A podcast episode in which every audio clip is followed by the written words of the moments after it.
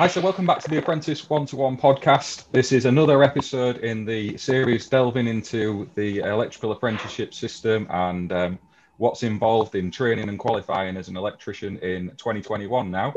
And I have another uh, fantastic guest on with me today, and his name is Darren. How are you, Darren? Fine, thank you, Mark. All good. Yeah, how are you? Yeah, I'm great. I'm great. It's nice to chat with you, and thanks so much for coming on again. So, if you just want to explain um, a bit about yourself and uh, your background in the industry, so if I want to take you back to to way back in the past, like myself, when you started off and, and what you were doing right at the beginning. Yeah, so uh, my current role is um, a consultant to, to NET, um, which is which is kind of looking after the sort of AM2 provision and AM2S provision across the UK, um, sharing a number of centres. Um, across England, Wales, Northern Ireland, and we also provide the net to Scotland as well um, under a different banner. But yeah, so what I do, I quality assure the sort of assessments and look after all new new centre applications as well. So anything that comes in from application on the website, I pick up and then I, I'll see it all the way through from application to actually uh, opening of that particular assessment centre if successful.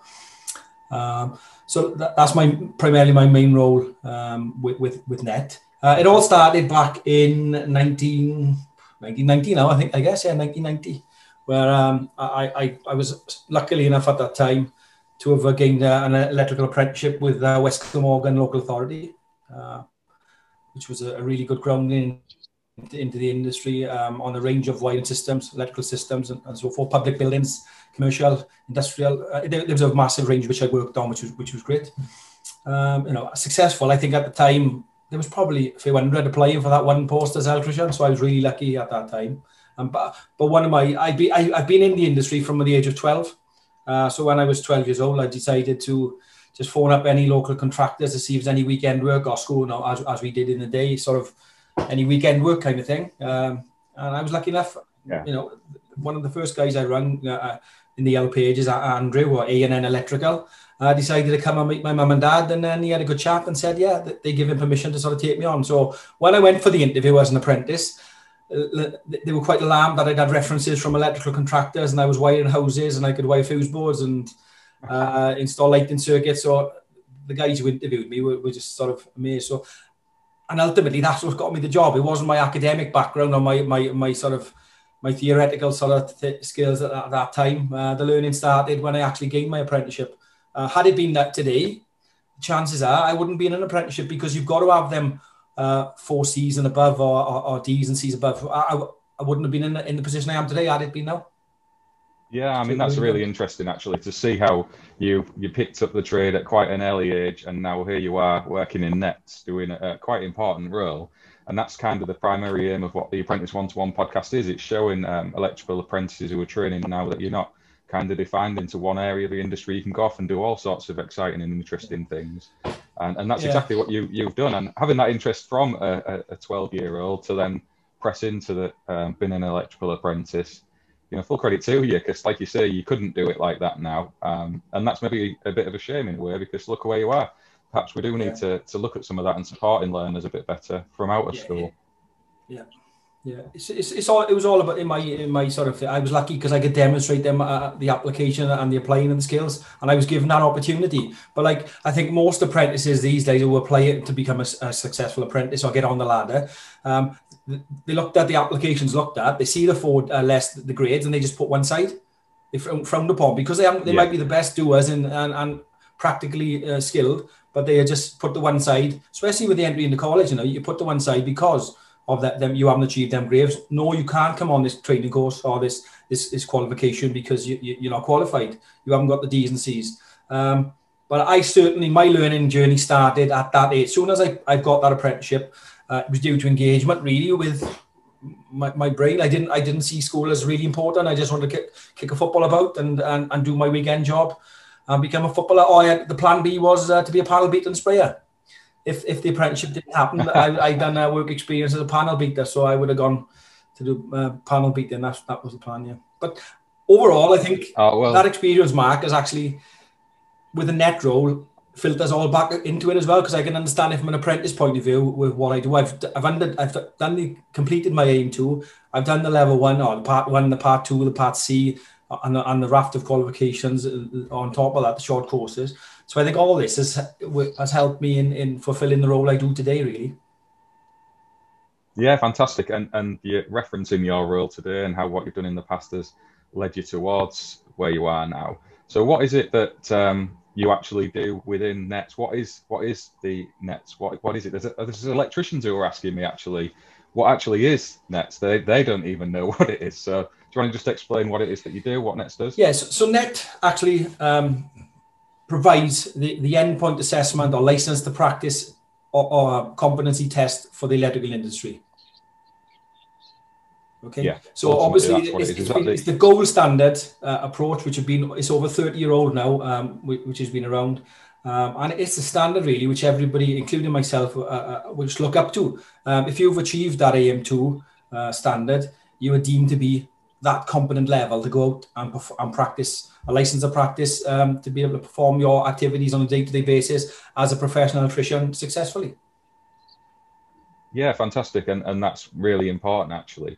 So, with the effects of COVID that we're all kind of feeling now, I do want to touch on that a little bit because I guess that's not an easy thing to do for the centres and, and even for yourselves in a way. Have you had an effect from coronavirus in, in the day to day job? Are the centres saying they're affected? I guess they've got to stick to the government guidelines and all of that as well, but is there an actual effect on the numbers coming through, for example? Yeah, so there was initially when we had the first wave, there was there was a knee jerk. What do we do? There was nobody knew. We were all in the same position really. So um, again, the government were pretty, you know, acted in in, in their, their due diligence to set the guidelines out. So the first thing we to do is to say to the centres, you have to adhere the guidelines. Uh, initially, all centres closed. I think there might have been one that possibly remained open, but from my recollection, there was all of them closed. Okay, to safeguard all, hmm. um, all potential candidates. Okay, so that was initial reaction. So we we we we we logged it all. So obviously th- these assessors have got to keep practicing as well. So we had to make a log of all these assessors who, who, who sort of were turned off, and then when they come back on system, and then one by one they sort of slowly operated. So the, the first one was when social distancing was, is introduced. We opened the set the, cent- the centres open back up under the, the social distancing sort of structures and sanitisation and, and the control measures under the government guidelines and all the risk assessments to compl- for compliance with that as well. Um, so many of the centres, and currently now they, they are running at uh, reduced capacities. Um, but we, we've, yeah. we've managed to keep going when the, the, the, sort of after the first wave and the, the, the reductions came in, or the, uh, the, the sort of strict were reduced, the strict reductions, we, have managed to keep mm. going all the way through. You know, assessments have, have, have gone on yeah. uh, in, fair, fair play to the, the centres involved. A lot of the ones linked to, linked to colleges closed a lot of the, the sort of privately funded ones have remained remained open, acting within them guidelines. Um, yeah, I mean it's really important that while learners are still trying to get through their training, that um, the centres are able to process them because you know a lot of them are still out at work.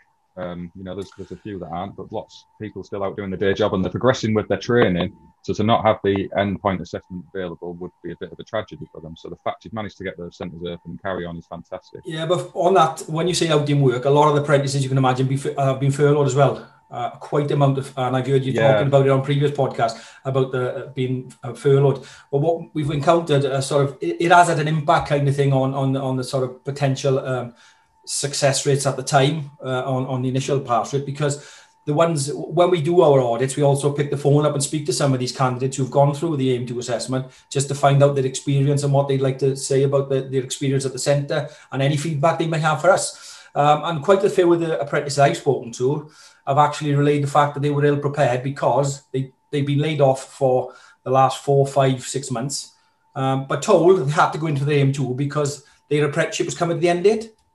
Yes. They were pretty much their hands were tied. You've got to go in. You know, you can't get time back on site now to practice.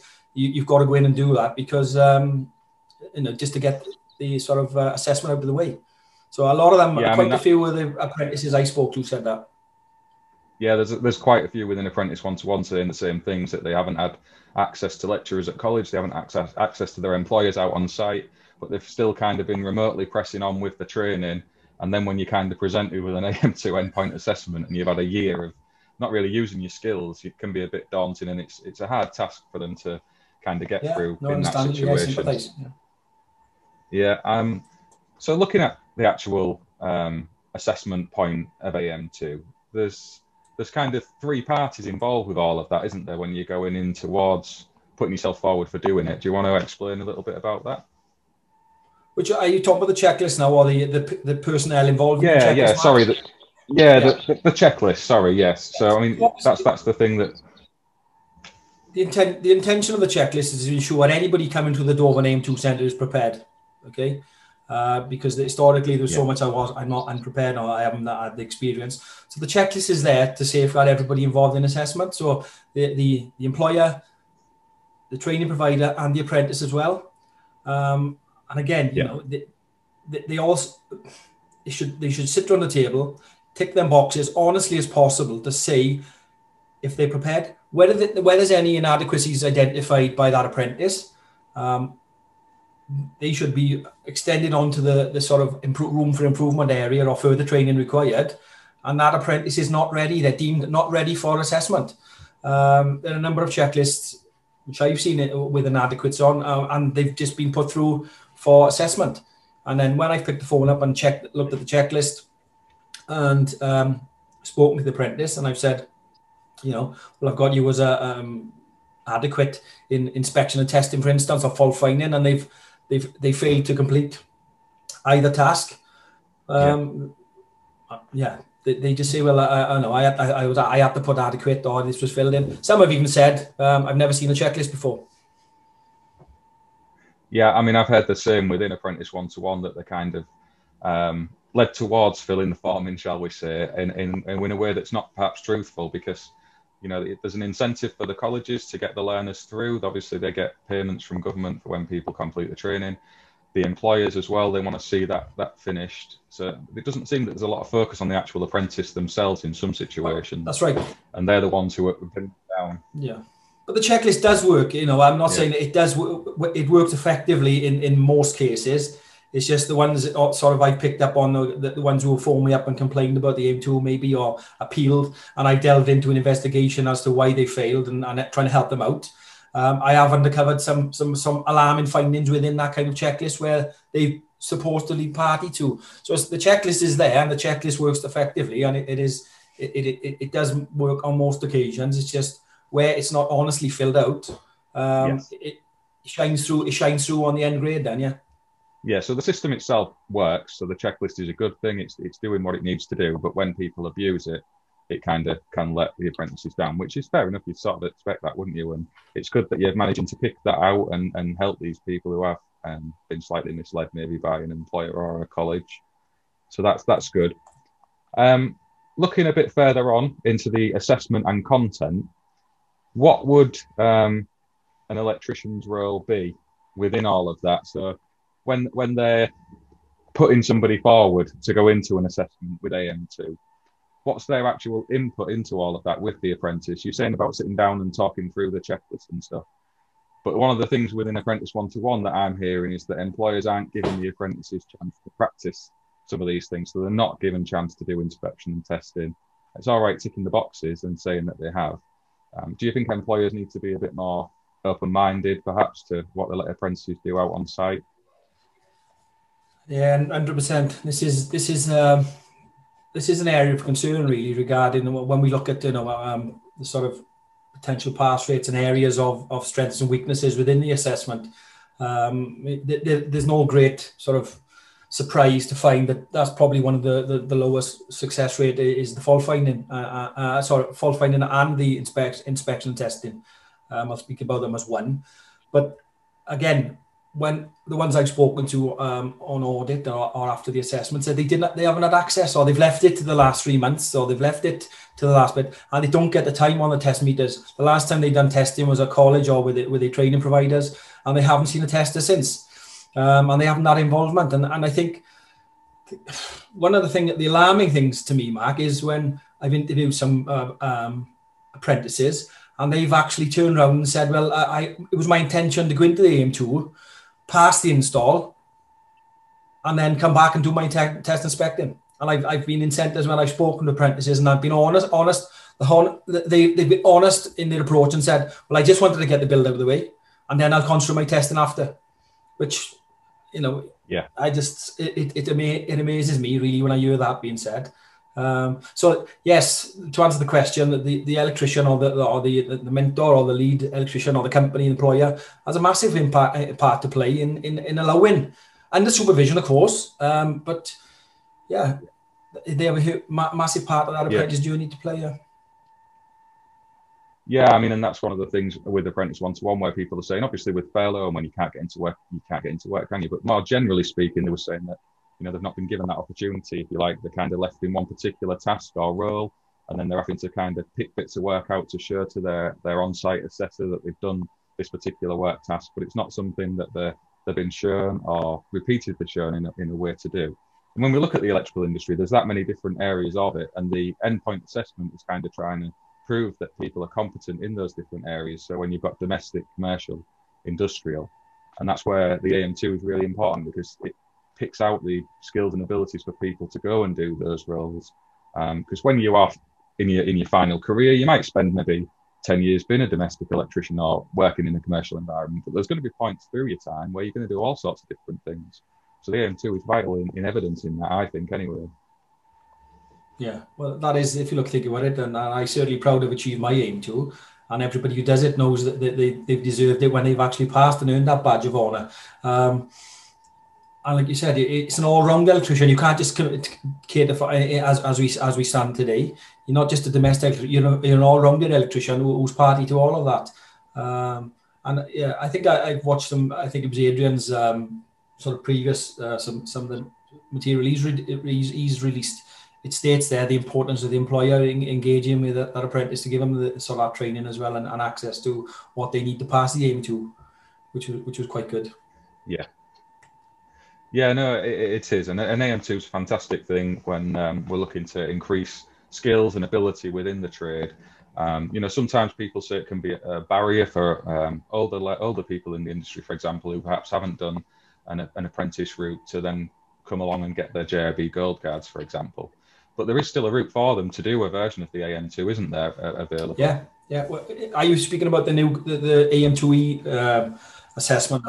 Yeah. So if we could just talk about that there's a few different versions of the AM2 actually, yeah. isn't there? If you can maybe explain the differences in yeah. so the the old, the original AM2, um, which was which was launched, um, didn't have the sort of uh, well. When I say the, the original, it goes back because we've gone through MI. They took out the MI, they took out the conduit, um, and then they were reintroduced then in the la- in the, the last revamp of the AM2. So now we we have um, sort of uh, the AM2S. We have the containment in there as well, but then a different standard. The original, um, I'm, I'm talking qualification numbers now, sort of the 2357 EAL 1605 version. They didn't require the apprentices um, to, to sort of complete that containment version, uh, so that they that was all pre-installed for them. Um, so with the AM2S, the new yeah. standard, the apprenticeship standard, uh, which isn't applicable to Wales, it's just England um, neither uh, on on Northern Ireland. The M2S standard obviously con- contains the uh, con- uh, plus PVC conduit and uh, um, the steel conduit as well in there. Um, okay. So and then we've so got now the AM2. Some of the older things. Sorry, we've got the AM2E as well now, Mark, which is the experienced worker, which is it's this it's the same sort of um, uh, as the AM2S. It's the same practical requirement. Yeah. So it's exactly the same, but it's just for an experienced worker. Yeah. Yeah, but they've got to okay, be on. They've got to be on a qualification. They can't just with the AM2 or the the old um, experienced worker. They could just get on. They could apply for an AM2 assessment prior to any qualifications, anything. You could just rock off the street and just apply to do an AM2. Okay, so now you have to actually. But with the checks we've got in place, yeah, no. so what we got now, we've got a, a within the, the new AM2E, they've got to be registered on a qualification or working towards the the the AM2E for that qualification, the ah. experienced worker. Okay, and is that kind of? And you can always look at the with... test. The test, the test website shows clearly shows the routes then for the uh, the, the experienced workers. Yes, yeah. I mean, I've seen on there recently. Actually, they've got some great stuff on there. Um, so that is a good shout to go and check that out. And I'll link that in the description to this video as well. So I'll pop links into um, Net and um, TESP and the JIB as well, so people can go off and see all the different um, advice that there is relating to that. Yeah. Um, so we're saying that AM2 now has been in existence for 30 years. It's something that industry is quite familiar with. It's been um, in operation for for a long, long time now. Do you feel that um, coronavirus has, has, affected the pass rate of people coming through? Do you have that data within NET to say that there has been a, a difference? And if, if there is, what would you attribute that to? Is it for all the reasons we've just discussed, or do you think there's another reason yeah, buried in um, there somewhere? Well, it's a bit of a hot potato at the moment, this uh, the, the pass rates, because um, there's been some recent criticism of pass rates on social media, uh, linking it to a a seven percent pass rate, which was quite uh, which was quite alarming. But um, yeah, that, that the information on that sort of um, social media link was incorrect. Um, the, the pass rate will, will alter on a day-to-day basis, on a weekly basis, really, as and when, because you can imagine that the number of assessments going through on a day-to-day basis. That that that assess that that assessment pass rate will fluctuate. Okay, so at the moment, you know, it can be anything from 32%, 42%. So we run in about 40 percent average pass rate as of probably this morning or the last check today. See, so that'll that'll vary on a day-to-day basis. With with the, the only thing which which I said earlier would Im- impact it slightly was um, some of the apprentices failing. They were coming back from furlough and just were, were unprepared for that assessment, and that did it. But certain certain centres, some it didn't affect, but then the feeds into the national pass rate, which brings it down a bit. Um, not all, not all yeah. of the, all of the apprentices, but some were even put in to do it on furlough. Um, yeah, you'd, you'd expect to see an effect, wouldn't you? I mean, that's just going to be the circumstances we're yeah. all in. There would have to be some some kind of effect. But if you're saying that generally speaking that the the pass rate is around forty percent, you know, that's actually encouraging to me that it, it shows people can can attain it. It shows it's achievable. But equally, if you're not at that level, then you're not going to be getting through and, and uh, passing. Um, I mean, that's another accusation that people have towards the test centres that you know they failed because the assessor doesn't like them, for example. I mean, I, you've spoken to me off air about this already, and we know that that's not actually possible. So do you just want to explain the process of how these things yeah, are assessed? Yeah, of course. Yeah, with, without with with, with the sort of rigorous systems in place, you know, we, we we sort of come under regulation, and we have to be given a fair assessment. And what part of my role as an IQA is to quality assure um, these assessments along with um, four other colleagues in NET or five now. Uh, we've grown as a team. Um, all of these, every single one of these assessments is accountable. So, as a, if the if the if the just to give you an insight of what goes on, the assessor is is, is marking the assessment on an iPad. So if that assessor eh, eh, any assessor clicks no, they have to take photographic evidence of that no. So they've got to justify the no. It's not just a case of putting no yes. And you, a lot of the factors, a lot of the installer are taking pictures of where, where we've got a no criteria. All the test paperwork, uh, the risk assessments are all sort of photographed as well in, in that aspect. So what happens then? The, the, the, they upload then the assessment onto the net net uh, portal, and then all of them assessments are actually second graded, second marked, for instance, moderated. Um, so I will I will be allocated X amount of centres moderation. A colleague of mine will moderate. So nothing really goes through the network until it's been second assessed, second marked by us as well. Um, that's across the board, you know. Um, so when we hear things like, "Oh, that assessor didn't like me," or that you go to that centre and you fail, it's it's really you know it's, it's difficult to getting one's sort of feelings when um, we know I know what goes beyond goes on behind the scenes. You know, I'm being, I'm being party to the AM2 myself as an apprentice. I'm one of the ones, the advocates to keep the standard, and the other guys who were involved in net as well um, have all gone through that uh, rigor and process. So they, they, we're all in it for the right reasons, and uh, because we believe in it, we're passionate about what we do, and we're not in it to see anybody fail or pass. We want to give everybody a fair as possible assessment, um, and, and, uh, for the integrity of the AM2 and for net, and for the industry. Yeah, no, of course. Also. Of course, and, and that's just good to get that knowledge out there to, to people because you know like you get these tales in the industry that can build up, and like you say, this particular centre is just looking to to fail you and then charge you again for taking the assessment again. And you're saying that you know that's not actually possible. It's it's all done correctly. It's been um, moderated, so everyone's getting a fair assessment wherever they take it. Um, and I'm sure all your centres are, vetted and um, you know that upholding the highest standards possible to ensure that these people coming through on AM2 are given a fair crack at passing their assessment. But equally, if they're not at that level yet, then they're, they're not going to be passing. You know, that's what everyone in the industry would want to see and expect. Yeah, and it, it is. You know, that's that's what goes on. You know, even we've kept centres going through through the pandemic. Um, we've even managed to bring on uh, additional centres during the pandemic and new, new net uh, assessment centres, which has been a difficult task, but we've managed to do that. Uh, I think we've managed to bring about eight centres on since the first wave. Yeah. So oh wow, that's incredible. I mean, you know, that's, yeah. that's really good news, actually, isn't it? That you're you're managing to grow the network available yeah. to people because that's an issue is traveling to some of these centres. Well, travelling and and also we've got to accommodate the industry as well. We're hearing all the increase in apprenticeships and um, and backlogs, etc. You know, that's we we've got to, we've got to counteract that. So the last thing we want is is apprentices turning around and saying, "I've got nowhere to go to do my um to do my AM2, and I need my qualification." Well, no, we're doing everything as possible that we can to actually keep the net keep net going, uh, and and for these apprentices to be able to conduct their assessment as well.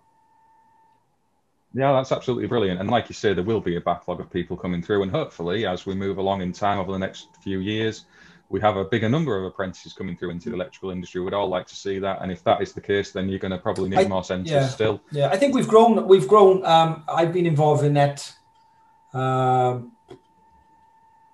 uh, since April uh, 2019 and there was 20 uh, sorry 27 centres i think is we're up to 47 now so we, we've got there's nearly a 10, 10 centres average in a year coming on board and there's there's more there's more centres wow. in application now as as we speak so we're up to 47 with a possible 50 by hopefully by the end of the year fantastic fantastic and just to pull back onto the, the marking a little bit of these assessments so we're saying about um, when when an assessor's marking, they're not really doing it based on um, an opinion. It's just a, a, yes or no against a series of questions about the work, isn't it?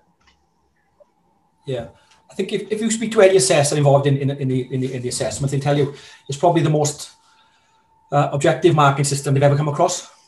There's no grey areas. There's no sort of subjectiveness yeah. in the marking. Is it my opinion? It's not opinion. It's not a matter of opinions. Is it right? Yes or no?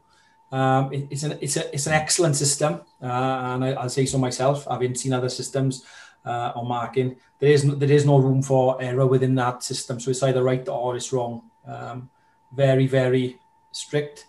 Um, and like I said, if, we do pick up an audit and we find an a, a, an assessor marking error, we can just dial into the system, connected to the system. We can amend that marking criteria from a yes to a no. Uh, we'll also pick up the yeah. phone to that assessor and we'll explain where they've gone wrong uh, and we'll have a chat about it. Really, it's about it's about improving them as well. So you know, we're all human beings at the end of the day. We all we all miss things, and so you know, I'm not saying they're faultless, but we have we have the ability then to just assist in, in any any areas we've identified where we, we can amend. Yeah. To, again, we go back to that point. We, we want everybody to have a, a full a full fair assessment really of uh, of the of the AM2 aim to S. Yes, I mean it's fully independent, isn't it? And you can only assess what people are doing on the day um, you know, it's not going to be based on your opinion of how someone's dressed or their attitude, for example. It's purely their skills on the day that are under assessment, and you know that's fantastic to hear, because you do you do hear these rumours, and we've just mentioned it before that, that this centre fails everyone or uh, nobody passes in that centre, um, and it is just industry rumours, and it's important that these are addressed. Um, so people have the confidence that they know where they're taking their test, wherever it is in the country, they're going to get that fair assessment based on anyone else wherever they are as well. So fantastic. Yeah, and it is like you said, the, um, how they perform on that day. It is uh, how they perform. Um, so where someone does yeah. fail, I mean, nine times ten, it is because they failed. You know, they, they haven't met the criteria in whichever area they've gone down on. Yeah, and that's fair enough. One of the questions that comes in actually to Apprentice One to One is kind of how people can best prepare for AM2. And I know it involves the, the checklist primarily and working with your employers and, and the lecturers as well at, at college and your assessor. I mean, do you have any tips for apprentices? Because there will be quite a few watching this um, as someone from there of what they can do, where they can maybe go to to develop their learning and knowledge to prepare for it um, the, in the present climate, especially. Yeah. But obviously, their own preparation is key. Okay, so um, we don't we don't sort of endorse any sort of um, sort of uh, AM2 preparations throughout the UK. Net does not endorse anything. So we ta- we anybody anytime we are contacted regarding um, preparation, we always point them to the Net website. We've invested heavily in the last yeah. two years, eighteen months to two years, on on some really good pr- preparation material without going over the bo- over the boundaries of what we can give away. Um, there's some really good explanations on there uh, regarding what we do and top tips, for instance. Um, there's some really good stuff on there. Um, just follow and read read the specification when you get into the centres. A number of uh, uh apprentices we find who have got who fail at certain areas, they just fail to read the specification. And you know yeah. they rush in, the nerves I mean, get the better of them. They just read the specification uh, on on there, you know. Um, but we've got the stuff on the website, the, the, the pre-assessment manual now, which again, Adrian done. What I noticed, Adrian done a, a, um, a video on the pre-assessment uh, manual. In fairness, you know, I watched that myself, thinking what's going on. You know, how, how's it gone? And it couldn't be no clearer. Follow the assessment manual. Follow the mm. pre-assessment manual. It tells you everything in there. You know, there's nothing. There's no hidden agenda within there. Um, you know, again, the checklist, the videos. Um, yeah, it's the buy-in of the training provider as well to make it to help you along the journey. You know, these guys are going through an NVQ potentially before they come to the centre. They've, they've also on the AM2S they would achieve the, the initial verification. They've also achieved the, the 18th edition regs. So some of these apprentices, you you know, you wouldn't think they got inspection testing under their belt or they've achieved an NVQ in inspection testing. That's the, that's the that's the concern for yeah. many of us. That's good. Talking about that for, from a learner's point of view, and you are right that it is kind of on them. They need to be going off to the, the net website and seeing exactly what's involved. Some of the um, advice on there is going to be invaluable. It's believing in your own training and your experience. If you don't feel like you're ready for taking that assessment, then you need to be speaking with your lecturers and your employers to get that um, experience and knowledge so you're ready for it. And it is that whole three part, three person process to make sure you are ready to complete the checklist properly. Um, so yeah, I wouldn't expect you to be telling people how to pass these assessments. That would kind of defeat the object, wasn't it? If there was a how-to steps one to ten of how you can pass your AM2, that's not going to ensure quality of anything. So I totally get that. Um, you know, that's that's that's fine. And, and the other the other important bit at the end uh, to on all that subject is the fact that net is the net is the official place to go for your documents there's lots of information out there on the internet okay on, on the web um, you can find lots of different people who've done things um, but the currency of the documentation can only be guaranteed when they download it from the net website because we we as a team standardize on a monthly basis. So if we see something a glitch in one of the, the documentations or um, you know within the specification, the standards of the guidance or whatever, we'll tweak that on a monthly basis. So it's important for the apprentices in preparation to do that. Always to signpost them to the net website because that's where the, the sort of documentation will be and it's current. I wouldn't want anybody to go into assessment and, and something's changed within the, the candidate manual and they haven't been informed of that uh, until on the day of the sent. So always go, always signpost yourself to the net website to download that material and the, and the pre-assessment stuff and the videos. Yeah, fantastic. And I will, I'll pop a link to that into the description as well. And people can go over and, and have a look at that. And I will um, do a little article around that as well.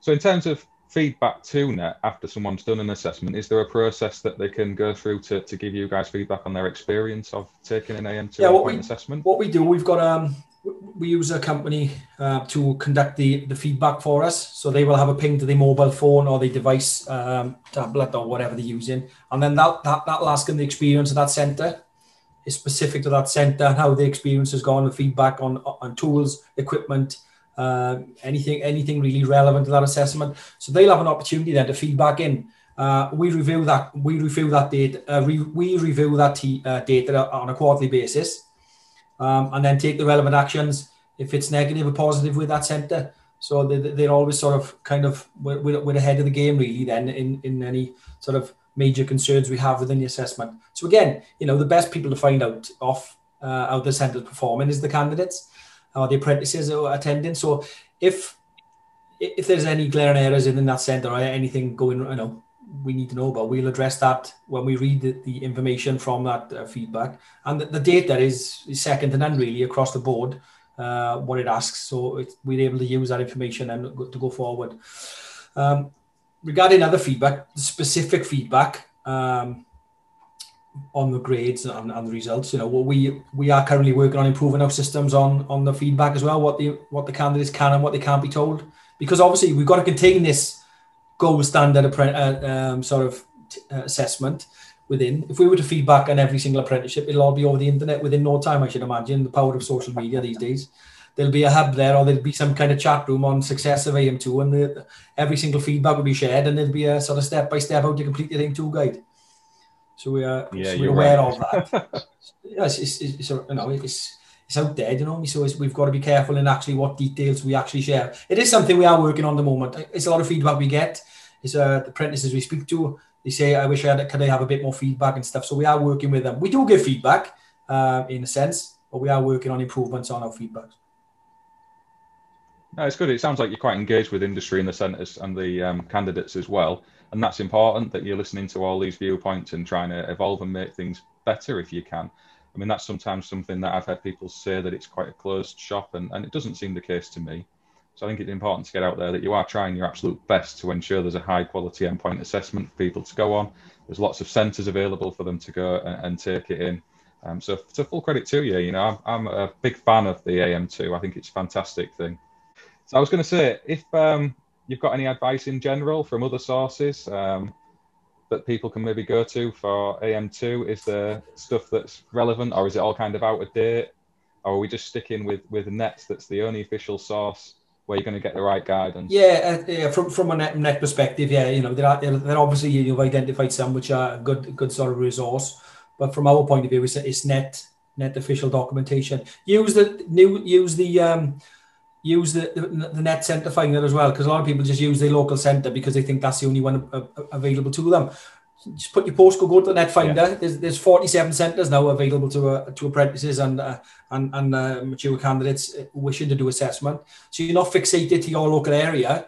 If there's nothing available in that area, you can go outside your area and do it. So you're not, you know, we, we, this is one of the messages we need to get out there. You haven't got to go to your local centre. Just go wherever's available. And I know there are centres which which which which are looking for um, uh, assessments uh, to ful- fulfill their week, and then others are saying I'm busy, I can't do it. So just go on the centre, uh, find the centre. That's fantastic tip, and that's on the net website, isn't it? So people can go in yeah, yeah. And, and have a search on there. And if you're finding that the local centres um, maybe not open or they're just full with people, you can travel a little bit further and get that assessment taken somewhere else. So that's just, that's a really good tip actually. And again, that'll be linked in the description to the video, and you can go off and take a look at that. Um, speaking more personally about kind of the apprenticeship as as a as a whole, um, Darren, do you think that we've still got a, a, vibrant apprenticeship system out there for people to kind of work through? Because there is kind of industry accusations, if you like. This isn't speaking about the AM2. This is just more generally that you know the that it's kind of been devalued through time, and that some of the people coming through now don't have the right skills and ability. It, it, I'm trying to get a more positive message out there that that's not the case. It's certainly not the case from the people I'm speaking to. So, what do, what do you see it? How do you see it? Uh, well, on the previous sort of podcast, I've picked on some of the picked up on some of the the, the vibes from there. Um, we've talked about employee involvement, uh, engaging with the apprentice more to give them that sort of setup to, to come into AM2, and, and they they are a key they are a key player in that. Um, what I'm finding, and obviously I used to be an EV with the AL as well. What, what I do find is is is, uh, and I've heard it branded the, the attainment. This word attainment is quite a strong word in achievement. So I think we're driven by funding and we're driven by attainment these days of, of completion of apprenticeships. So maybe that apprentice isn't ready, but the apprentice has got no choice. So I, I truly yeah. believe we're driven by rather attainment rather than quality of that apprentice at that moment in time. Some people learn at different rates. Yes some people will be quicker learning, some people will be longer. But we're all driven by this key key dates and, and completion dates. And sometimes that can add pressure to that apprentice to fit, you know, and it, it has a knock-on effect as well. Um, so yeah, I think it's the, the, the, word attainment is, is is branded around a lot. I think we just need to understand what you can achieve in, in that time and what everybody's different there, Mark. So that's one of my concerns is we, we, we, we're more meeting a timely completion date rather than a, a learning journey, which is going to get us to the sort of utopia of our trade. Um, so that that's that's probably the most diplomatic answer yeah, I give you at that time. Yeah, no, that's that's fair enough, and you know you are right that you know that it is about getting that quality there, and it could take longer than is perhaps the industry norms for some people, and that's not a bad thing. You know, it's just the way different way people learn and the circumstances they're in. So you know where we do have these time pressures, especially where colleges have got to hit certain markers to to get the funding from government. You know that does play a part. We know it does. But I think that hopefully, as time moves along and we can maybe tweak some of these things for the better, I certainly think there might be some more investment from government in apprenticeships as we move out of coronavirus. It looks like they're going to focus on that, which is a great thing, I, I think. That if we're ready as industry to kind of embrace that and, and work with it, that we could do really well as an electrical trade with all the new areas of work we've got built up to do with electric vehicles and um, the fact that gas heating is going to be removed from domestic properties, for example, that's just two things. Yeah. Electricians are going to be in great demand. So I think we need to get our house in order as best we can and um, try and allocate some of this funding in the best way possible. And uh, having a good endpoint assessment alongside a vibrant three-year apprenticeship is key to all of that. I agree. I think we're on the same sort of uh, same sort of schooling, and I agree with all of them sentiments. I, agree exactly what you're saying. Um, it's it's it's there. It is the badge of honor at the end of the day. The the, the endpoint assessment or the the AM2, aim two S, whichever route you decide to go down, is is is, is the badge of honor. It's it's trying to contain it all. You know, how do we go around it? How do we how do we achieve that? So I think it's the it's the gauge. It's it's the actual measurement of of competence for all, really, isn't it? You know, when, when, like I said earlier, you know, once you've done that AM2, you feel as if you've achieved something at the end of it. It's, quite rewarding. Um, yeah, no, hundred percent. It is. It was a really proud moment for lots of people, and it and it should be. It should be.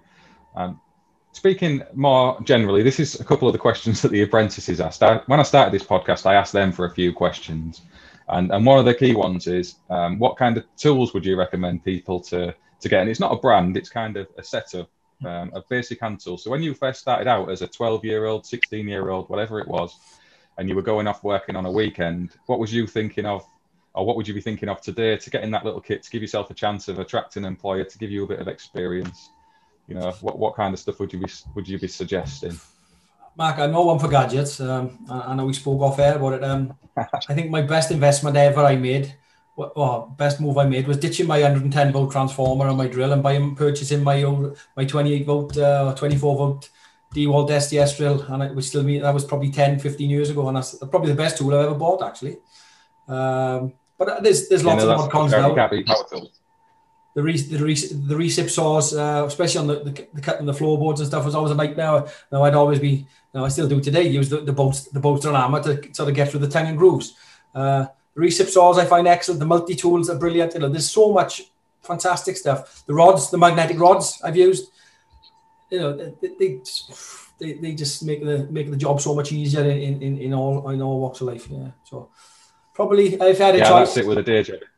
Yeah. Um, yeah. I don't know. The best purchase I've made is my drill, obviously, but um, yeah, probably a multi tool. Uh, the the recip saw for cutting the, the tongues and stuff. Really good. That's a really good show, actually, and nobody said that so far.